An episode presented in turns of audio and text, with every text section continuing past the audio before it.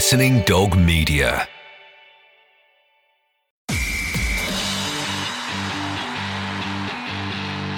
Ruck It with Kieran Bracken and Nick Easter. The rugby podcast that doesn't take itself too seriously. Welcome to Ruck It with me, Kieran Bracken, and Nick Easter. Today we'll be talking about the feud with the salary cap and are the players going to go on strike with rugby up and coming, apparently starting on August the 15th. Ruck It with Kieran Bracken and Nick Easter. Nick, it's great to uh, great to see you uh, Munching away. munching away. So, for those of you who are listening, won't see it, or you might hear it, but those on YouTube will notice that Nick's uh, a little bit hungry, um, and I'm guess he's trained this morning, just like I have already. Um, but so, so Nick, how have you been? Another week in lockdown. You look like you. Um, I don't know. Is uh, you, you look pretty bored actually. You look Mate, I haven't. Um, I'll tell you what I haven't done is I should have done is I I got the clippers off my mate who I used to uh, cut my hair the first time, and I just haven't haven't bothered taking them to my hair at the moment. I'm, I think uh, I know the shops are open today, aren't they? But I don't think hairdressers are open. I'm, I think I'm just going to wait it out Yeah. until my local barbers are open and uh, I can get my hair cut. Oh, what about the shops opening now? My missus is so excited. She's just she's going to go everywhere. Like- they they do it online anyway now. I know that's true, but listen, it's, it's I think for, for for most people, it's actually it, the art of shopping is that the, the buzz is actually going to the shops and just shopping, not just looking on the internet and ordering. Um, but I did remind her, listen, be be careful. We ain't got any money. I've had no gigs. I've had no income.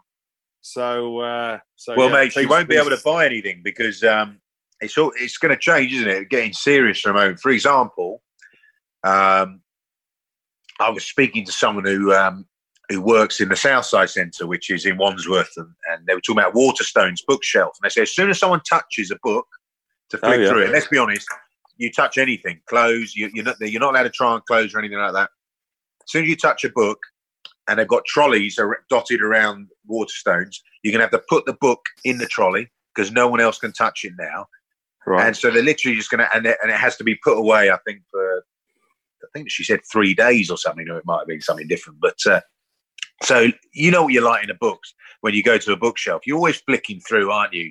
You know, you'll be looking at the you'll be looking at the pictures or whatever. But I'll no, exactly. the- I'm on the the, colouring stru- the structure of the uh, the sentences and all that sort of stuff. But uh, as soon as you touch something, mate, it's got to be put away, and you go to the next one. So I just think- you're going to eventually, mate, you're going to have no stock by the time you sell something.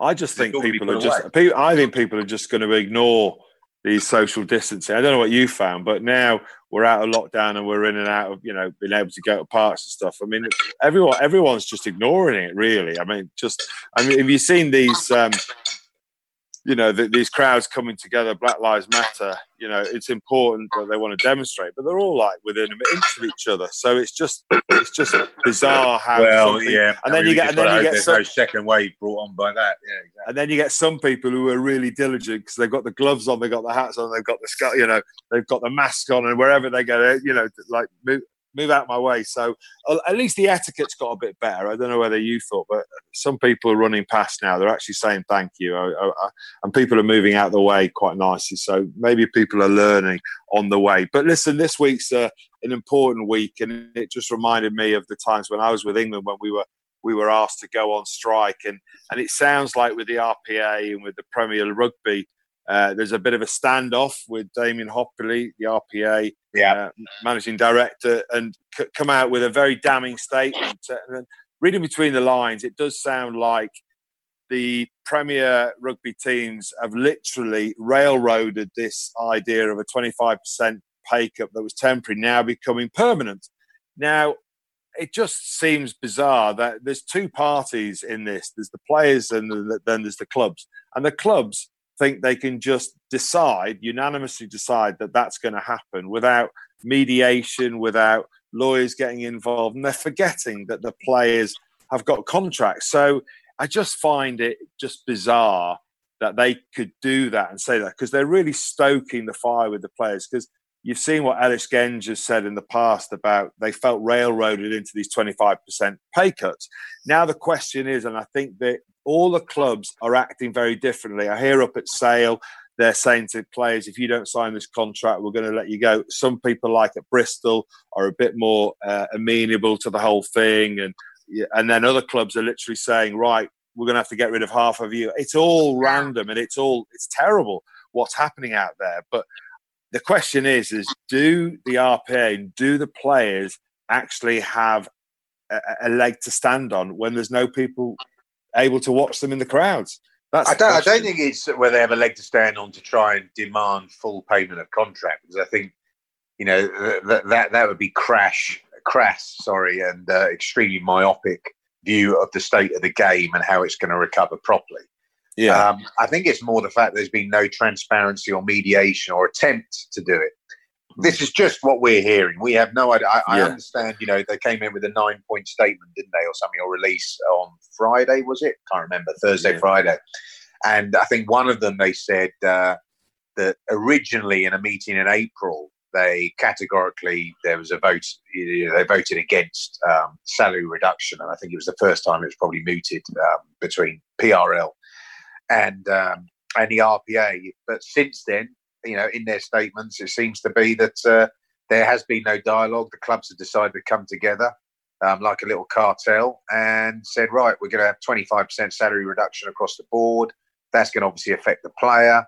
Um, and you're going to have new contracts by the 18th of June. You've got to sign them. And, you know, I understand also, obviously, you know, talking to a lot of players and people around that a lot of clubs were having one on one meetings and having meetings with players last week. And some of them were trying to negotiate um, a salary reduction by offering an extension of contract, which right. you know is perfectly fine and it seems quite a smart way to sort of you know if you're worried about obviously you've got a short period of time haven't you in the game which is what the players will you know be concerned about if you take away 25% yeah that's a big chunk of money in terms of looking at you know for how long is this going to go on for but if you give them the security of signing on for another two years then at least that's a bit of peace of mind to sort of soften the blow. But uh, yeah, mm. it, I mean, it just seems so amateurish, Brax, and I'm just fed up with it now. Like, I think everyone is that rugby get rugby seems to be doing pretty well and okay, and then it gets itself in the paper and it comes back to the same mm. thing. You know, the club B country row or the club B players row, row and Premier Premiership rugby always seem to be at the centre of it. Whether it was a salary cap um, uh, debacle earlier on the season and the investigation, the Lord Myners report, and he really hammered, you know, the poor hmm. governance of the entire operation there and body. And now this. And look, the RPA, you know, you know, I'm not saying that they've been picture perfect and all of this. Ellis Genge has voiced his frustrations amongst many other players. I was frustrated with them personally as a player as well. That you know they seem to be served by two masters that were mainly funding them, so they never really properly went into bat for you. Um, yeah. But it seems this time they've decided that they have to, and, and, maybe they were pushed to make this statement due to Ellis Genge wanting to start a, a rival union, players' union. I know I'm sort of mm. going away from the major point you're talking about, but uh, maybe that sort of forced their hand, and they've gone right. We're going to fight you tooth and nail, and I think there's been threats that they might pull their money. Uh, Premier Rugby yeah. might pull their money, and and that you know that's just you know that, they're obviously trying to blackmail them there or whatever. That's catastrophic. I mean, it, it does and, seem, and, it's just a complete mess, Brax. This is you know rugby's a complete mess at the moment. Too many bodies, too many stakeholders, too many people not wanting to give up their piece of pie. We've said it a million times before, and all this goes to serve uh, show is it is exactly like that. It hasn't changed. It hasn't changed, and it, it's not fit for purpose. I mean, the, the PRL unfortunately have to manage I suppose the egos of the of the thirteen clubs who who are who are who are shareholders, and the problem is they've all got such they're all very wealthy people who own these clubs, and they've made their money, and they to some extent think they know best. It's very interesting to see um, the Bristol Lansdown owner, where he's he's sort of softened his outlook on the salary cap. I mean, a few weeks ago he was saying he was saying that we should keep the salary cap, we should, should keep the marquee players. And have you quite rightly noted earlier that um, in our chat you were saying that actually his his fund has gone down quite a lot, so now he's in favour of it. So how things change so quickly, but. But again, when I was playing, and to some extent when you were playing, it was the same old amateur arguments between the same old stuff. And actually, uh, it's there's so many egos out there in, with the clubs and with the RFU and, and with the players, and the players are in the middle of it. And what the players going to do? Well, the problem is, you know, they're on sand at the moment because they can't really fight back and demand their salary, the salaries that they have now stay.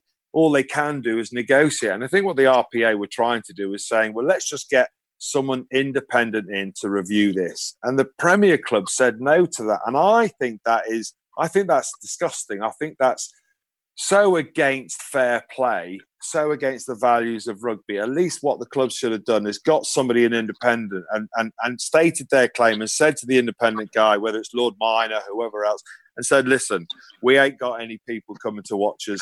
The Sky money's now, or the BT money looks like it's going to be a lot less. We've got problems. We can't pay the players. We're all going bankrupt let's have a sensible conversation with the players. It's not 25%, it's more like 40%. And then you come up with, you know, I don't even think actually 25% is enough of a pay cut. If you can't get people in the stands, hmm. I don't think it's actually enough because how long can you sustain paying players just on TV TV money? I'm not sure you can. So it is a mess, but it's typical of of rugby, which is for years everyone fighting over access to the players, access to money, sharing a bit of pie, and no one's going to share, are they? No one's going to share. And, and the question is, my question to you is, do you think the players have got the balls now to actually go on strike? And I say that because we went on strike with England many, many years ago when we were demanding more money, which is why you got paid more money, Nick, when you played for England than when we got paid. I think we were getting paid three or four grand a match. You you were getting I know, the, the latest England players get 26 grand. So that, those wasn't those it about of, was it wasn't it about image rights mainly though? Wholly well, it wasn't. It was just about you know it was a it was the professional the, value, the, the values of the player. Yeah, it was it was more to do with the the, the, the sort of like player engagement for the match, and then suddenly you do all of this stuff. You know, say Nike is sponsoring, there's millions coming in, but it was getting dispersed. It wasn't going to any of the players. So we said, well, look, you know, you're getting all these bonuses. It should be shared evenly to some extent with the image rights, but but actually, yeah, we just put a foot down and said we want we want more money, and but we did it from a position of strength. And the question is, is now, and I'll tell you a funny story about going on strike. It's interesting because that's going to it's going to come to that, isn't it? The RPA, I think, are going to because of the Ellis Genge camp idea I think they're going to sort of advise their players that your options are X, Y, and Z, but possibly a stance would be to strike. It'll be interesting to see when the clubs vote on whether they're going to do that. The players vote whether they're going to do that. But we had a, I remember Martin Johnson standing up. We got given a form, and he handed a form out, and he said, "Okay, if you want to strike, put X down. If you don't want to strike, put a circle down or something like that. And every and, and Mark Regan had his thing, and he was sitting there, and he was looking across, and he was going, "I'm a bit confused. What do, do I put a tick or an X or what?" It was so funny. But I tell you what, we we actually voted to strike, and we did say. I heard, I heard that strike. I remember I was in South. It was 2000, wasn't it? I was in South yeah. Africa. It was awesome. Yeah. I heard that um, everyone voted a strike apart from one. I can't remember his name. I think he was a London Irish. Is it Rob Hardwick? Rob Hardwick. Yes. He never, got, he yes. never got capped. So Clive, no. Clive yes. said, if you brilliant. strike, you will not play for England this weekend against whoever yes, you are playing. That's right. That's and right. he he chose not to strike because he was desperate to get a cap, but everyone yes. else struck. Yes, he was. that's, that's what I heard. Oh, that's one way of getting a cap, isn't it? I do remember that. But it was. Yeah, it, did work, for him. it did work for him, though, did it? Because yeah, no, it got resolved. It it but Clive Woodward, though, you're right. He did say to us, he stood in the room and he said he was so annoyed. Now, bearing in mind, Clive Woodward's probably on, I don't know, half a million quid a year. He yeah, says, yeah. easy. It's disgraceful. Say, it's disgraceful. You lot striking over money, and and if you do that, none of you will play. I'll never pick you again. And as he walked out, Martin Johnson just went, oh well, bollocks to that. Uh, I think he's talking shite there. It's all right, yeah. And he was he was so good. But you're right, Rob Hardwick. I do remember now. Uh, but it was funny watching uh, Mark Regan. He's sort of like it's like in the school exam, and he was going, "Yeah, what are you doing? What are you are you straight? Or you don't know what to do? Strike!" It was so funny. But uh, we unanimously decided. But I think it might come to that because I think the players the players representatives at each of the club are going to come together. They're going to talk about it, and I think it's the underhand way that it's sort of been dealt with, the way the clubs are dealing with it. And I think i yeah, they basically, mate, they've completely disrespected the players, haven't they? Just yeah, thought they're going to go along with it, and and you know the play, the players want their voice. Um, you know that they've been suffering just as much as anyone, you know, in the rug in the rugby sort of business world uh, during this COVID um, epidemic and or pandemic. But I tell you, it's it really is a damning indictment on how poorly the game is run at the moment and how it yeah. needs to change. That you know, throughout a crisis, a global crisis like this, you need people to work together. You need people to, you know, you know, give a little bit, um, you know, give a little bit back. You know, obviously pull, you know, from their agenda as well. And still, no one seems to be doing it. Then you get, as I say, it seems to be quite sort of um, dictatorial from from the clubs. Yeah, they're quite autocratic. This is what's happening. Yeah. You've got 18th of June, and you know they're basically yeah holding him to ransom. Basically, you're not going to get paid any money unless you sign this new contract on the 18th of June, reducing your contract. Because the thing is, the clubs know legally they have to pay out the contract. So if you've got two years left on X amount, they have to pay that. You know what, what they have to pay that out. Now it could, you know, not benefit the player because how many other teams will want to sign that player on that amount of money because they might not have the money, or you know, will that give that player a bad name? What the reputation?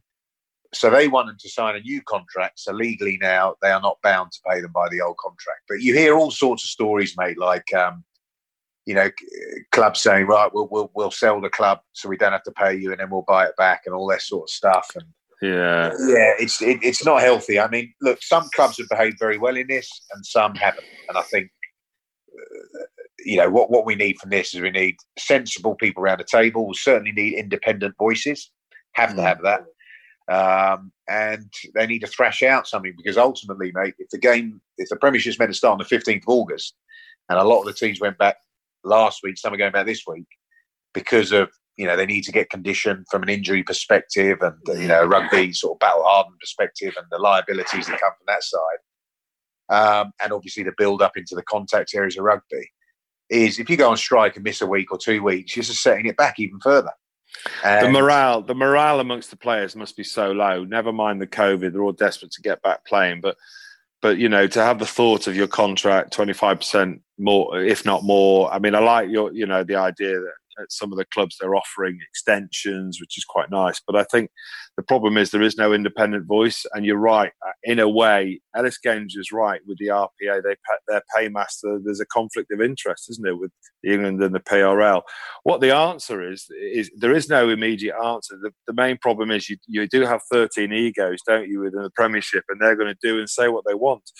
And I just think the players have to stand firm together, but understand that actually it, the likelihood is everyone needs to take a pay cut and everyone needs to be sensible. But the clubs have got to play game. They've just got to play ball, haven't they? Because if they don't, they, they just got they've got to get around the table. They've got to put yeah. their ego and their petulance and their pettiness because it's, yeah. it's, it's like it's like some sort of school schoolyard sort of a standoff, isn't it? Really, it really is childish, in my opinion, that they can't act yeah. like grown ups and be reasonable yeah. to one another. And then, of course, things are going to get heated, and you know that there's going to be tough negotiations coming. But that's later down the line. I suppose we'll have to. I suppose we'll have to watch this space. But uh, anyway, mate, moving on. Great, great, great to have some rugby on the TV. Did you mate, watch? Positive, yeah. yeah, Rugby's back. Crowds are back. Beers back. Cheering's back. Hugging's back. But only in New Zealand. Only, in New Zealand. That's the place to be. If you're ever going to go anywhere right at the moment, it's to New Zealand. I mean, I'm looking. To, I wanted to go to Ireland, and I was thinking, well, if I come back, I've got a quarantine and everything. But in New Zealand, it's absolutely amazing. I mean, the rugby's back on there, so that was great to watch. But the, the stadiums are full, and everyone's going mad. And the great story with um, Warren Gatland's son, is it Bryn Gatland, where gets the drop goal in the last minute. And then there was that story with uh, Beauden Barrett. I don't know whether you saw where he yeah. got manhandled by his old teammates in the corner, which is quite interesting. But, but before, before that, mate, just talking about the crowds, I think it's great in terms it's a big boon for New Zealand rugby because the crowds have been dwindling massively in, in Super Rugby throughout the, the, the, the different nations. Yeah. And I, I think I heard when I was watching the Auckland or the Blues um, Hurricanes game, the one with Beauden Barrett you just spoke about, they said that was the biggest crowd at Eden Park since 2005 for a, for a club really? game, for a Super wow. Rugby game. Wow, biggest crowd. So, so I think that is brilliant. That uh, you know the Kiwi public, as much as you think they're rugby lovers and they are, they still prefer on a rainy night to watch it in a bar and save their money uh, for the tinnies, as they call it. Um, but yeah. they got out in force. And also, mate, I know it was on at 4.15 and recorded it and watched it later, but, you know, because of TV and everything, they were like, sod that. We're playing a sort of regular 3 p.m. kickoff in New Zealand, which you don't see very often. Obviously, we see it a lot over here. But because uh, the powers that be are in the north, that uh, all the New Zealand games you've seen before have been at sort of eight in the morning, you know, nine in the morning, due to obviously TV in the northern hemisphere. But uh, playing in the daytime over there as well was something new. But mate, I thought they were. I what? thought. I thought the whole experience was brilliant. I thought they were brilliant games. They yeah, they're fast. good. They were fast. They were intense. Yes, there was a lot of errors. There's a bit of rustiness there, but there was tries. The, a lot um, of penalties. A lot of penalties, though. Yeah, I mean, mate. But, but, listen, mate. I, I think that was positive. I didn't have a problem with them. I didn't have a problem. Now you you will will obviously debate this in a minute. I didn't I didn't have an issue with it. Um, but I just thought it was I thought it was great, mate. I thought um, the skill level on show, the power on show, some of those blues backs, my God, sensational. Yeah, um, yeah and this... Barrett really had quite a quiet game compared to a lot of them finding his feet. Um, and highly competitive, full blown, you know, uh, game of rugby. It's, no it's funny. It's funny you have a pandemic like this, and what comes out of it is proof that actually another another model might work, and maybe that's something. You know, maybe maybe Australia, South Africa, maybe they all think again about what what will work. But from the rugby perspective, I was quite amazed at the skill level being so high. But I have to say, uh, I was a bit sort of frustrated at the amount. Of, I think one of the games, thirty penalties. It was something crazy. No, I think, I think both had both had thirty or roughly that. Oh, was it okay? So, but but a lot of them were. Uh, penalties at the breakdown, and the commentator commentator kept saying, "This has nothing to do with COVID. This is about uh, we want to we want to referee the breakdown better. I don't know what your understanding of it was, but there just seemed to be pretty much every breakdown. It was like holding on, wrong side, move away, uh, and it broke the game up a little bit. What do you think? Uh, mate, it's the way of the game's future. This is what the referees, Bryce Lawrence, who's in charge of referees over there, has said. This is what we want to look at yeah. in terms of improving the game and I was all for it. You don't blame the referees. I thought the referees no. actually, you know, I'm not a big fan of the Southern Hemisphere referees, but I thought they were terrific in both games. Yeah. Um, and, and they were correct on a lot of calls. And mate, the, the breakdown at the moment, and, and I had a little sort of tit a tat with Nick Evans on uh, Twitter, only a tiny one, but um, I think Mike Tindall said something about the penalties. Nick Evans said about penalties, and I said it's, it's bringing more balance to, to the defence. So yeah. if you just hear me out on this, the game at the moment, especially up here, now people might enjoy the 30 phases and you get into the 22 and it's pick and go and there's no rights for the defence. But actually, I find that boring. It's just inch by inch by inch, winning a collision, winning a collision. Uh, whereas when you bring more rights to the defence and the breakdown's a contest, what's the best ball to attack from? Turnover ball. So yeah. by not being able to double roll, so basically, the, the, the, ball carrier used to be able to buy himself some extra time, move the ball from the pilfer, if you like, or the jackler, change the offside line as well, make it easier for his clear out guys to be able to get, you know, retain possession. They're not allowing that. You've got to place the ball immediately. So suddenly, you place the ball immediately once you've been tackled. The rights are exactly the same for the guy clearing out the attacker and the guy who wants to steal the ball. So you saw yeah. a lot of penalties for actually people getting their hands on the ball, and they're very accurate, the referees as well. If they weren't getting their hands on the ball and they're on the floor, they allowed the attack the advantage. But uh, as soon as they got a pull, that was it. It was holding on. So suddenly, as an attack, yeah. you've got to think again. Do you offload off the floor? Do you move that ball a little bit more? Do you try and fight to stay on your feet a little bit more? The other thing is coming in the side from the attack. Too hmm. often, mm. mate, the Kiwis were masters of it. Subtle in the side to clear out. They have been red hot at coming through the gate, bringing more balance back to the game, and offside no. Lines offside no, lines are being policed. And I have to ultimately, say, mate, ultimately, mate, the, the, the, players have to adapt to it. It's up to the players to that. they they've all been in the rule book. Offsides have never been allowed. You've always should have come through the gate, okay, and you haven't been allowed to play the ball on the floor. So actually, that's yeah. even when I started the game, those rules were there, but they're now being refereed. And players, I think you'll see a very, very different approach, a number of penalties this weekend. Yeah, it's quite. Yeah, I mean, I was interested at the. I mean, one of the things I coach my kids at St Albans when we're playing is is as soon as you tackle this fight to get yourself in a position to secure the ball for your team. So almost like a double movement. And I just noticed that any time any of the players try to do it, he just said penalty. Which actually, what you're saying is you know, it's you know, it, the, the laws of have been there a long time. It's the way we interpret it and coach them and bend the rules to suit us. But actually, if you don't allow that, that will make you know, uh, I suppose the contest a lot more fair, won't it? Because people go in, they get tackled, they're still on the floor, they'll make two or three movements, and then they'll place the ball back. But actually, but, but, the game, as I said, Brax, the game was becoming, especially up here. I just found is going. If you have possession, you, you it was like rugby league. You virtually kept possession until you sort of were going nowhere. The collision yeah. when you kicked it away. Yeah. There wasn't yeah. much turnovers at the breakdown and competition for the ball, and ultimately, rugby is all about the contest possession, whether it be restart, line out, scrum, tackle, carry breakdown. Yeah. That's what the essence of the game is. And on that particular rule about no double roll from the attack, they're also even more hot on defenders rolling away to the side, not rolling yeah. towards the scrum half like you would have come mm. across many times and was a tactic. Okay, roll away, but bump bump the scrum half or bump one of the clear out guys so it, it creates more space for the defender. They're red hot on that. So they're evening up basically the balance of the breakdown. Mm. It'd be interesting, though. I mean, I, am with you on this. I, I find so, I know there's a lot more points scored in the Premiership, but I do find some of the Premiership rugby dull in the last year or two. I just do. I know more point. People keep telling me, "Oh, but no more tries are scored," but I find it to some extent a possession game, a kicking game. I just yeah. find some of it boring. But this is my personal thing. But just uh, just finally, just on the rugby though, if if if it's we're going to go back to rugby, where where do you think who's going to win this year? I, I, presume we're going to get to a playoff of some kind or what date I don't know. What, are you talking about the Super Rugby Aotearoa? No, no, no I'm talking, talking, about, about the, in a Premiership. In a Premiership, it'd be it'd be good to talk just quickly who we think is going to get to the final. We obviously know Exeter Sale are doing well, the runners, and uh, you know who do you think is going to actually win it this year? I think it's Exeter's year. Yeah, I think I think um, look, I think Exeter Sale are probably the two most physical sides in terms of uh, their cattle and the way they play the game. And you know, Bristol have been great in terms of their approach, love their approach and everything. I think, um, and they've got some dangerous players. I think next year might be their year with you know guys like Kyle Sinclair and Radradra coming in there. I mean, yeah, some, you know, red hot talent there and match winners. Um, but I think you know, the game, like the World Cup, ultimately is still decided by the most physical teams, and the Premiership's always been a physical league. Um, and I'm not saying that's a good thing as well, but Exeter and Sale, I think, are the two um, with, with the with the cattle to be able to perform like that. However, you know, when it when it starts off in the summer months, mate, on the dry pitches, it yeah. might might have less of an impact. But, mm. Exeter have been there a number of times.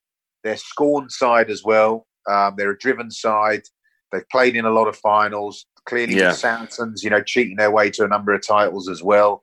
Oh um, come on, let it, let it, let it lie. Just let it lie. they've got the, they've got the experience, mate. They've got the squad, and you know, and the other thing is, mate, they've actually been training. Who could threaten them? Who could threaten? I know, I know. You say Sale. Who, who were the next best? Would you say? Who? well, I would say Sa- Sale, Bristol, Bristol. Um, ultimately, mate, you know, it's uh, yeah, it's a one-off game, is it? Semi-final and, and the final. But uh, yeah. I would, I would, I would say those sides. I think Gloucester, Gloucester, Quins, Wasps, sort of a little bit hit and miss. At, you know, before COVID, we don't know how they're going to come out of it. Uh, look, I tell you what, make a big difference, Brax is is a lot of those teams were injured, hampered by injuries before COVID, and now everyone's had a chance to recover. You know, hopefully everyone's got their full squads. Is how they negotiate the nine games coming out of it because you know, they haven't played for a while. You know, they're going to have to sort of rotate their players to keep their squads fit. Uh, but my, yeah, my money's on Exeter, mate. My money's on. Yeah, Exeter. I think I think you're right. Ruck It with Kieran Bracken and Nick Easter. On Friday, we were joined by John Barnes, and here's a little clip to whet your appetite. People who are racially biased aren't people who wear pointy hoods and who are, you know, right-wing neo-Nazis who are white supremacists. They're you. They're, there's everybody. This is how we have been conditioned to think. Yeah. And until we all admit it that this is how we feel, nothing will change. We'll just point the finger at racist football fans, racist people, and feel that we're doing patting ourselves on the back by saying it's them and not us. So that's the first thing. Let's get back to proper stuff now. Liverpool winning the league. Ruck It with Kieran Bracken and Nick Easter, the brand new rugby podcast. Thank you for listening to Ruck It with me, Kieran Bracken and Nick Easter.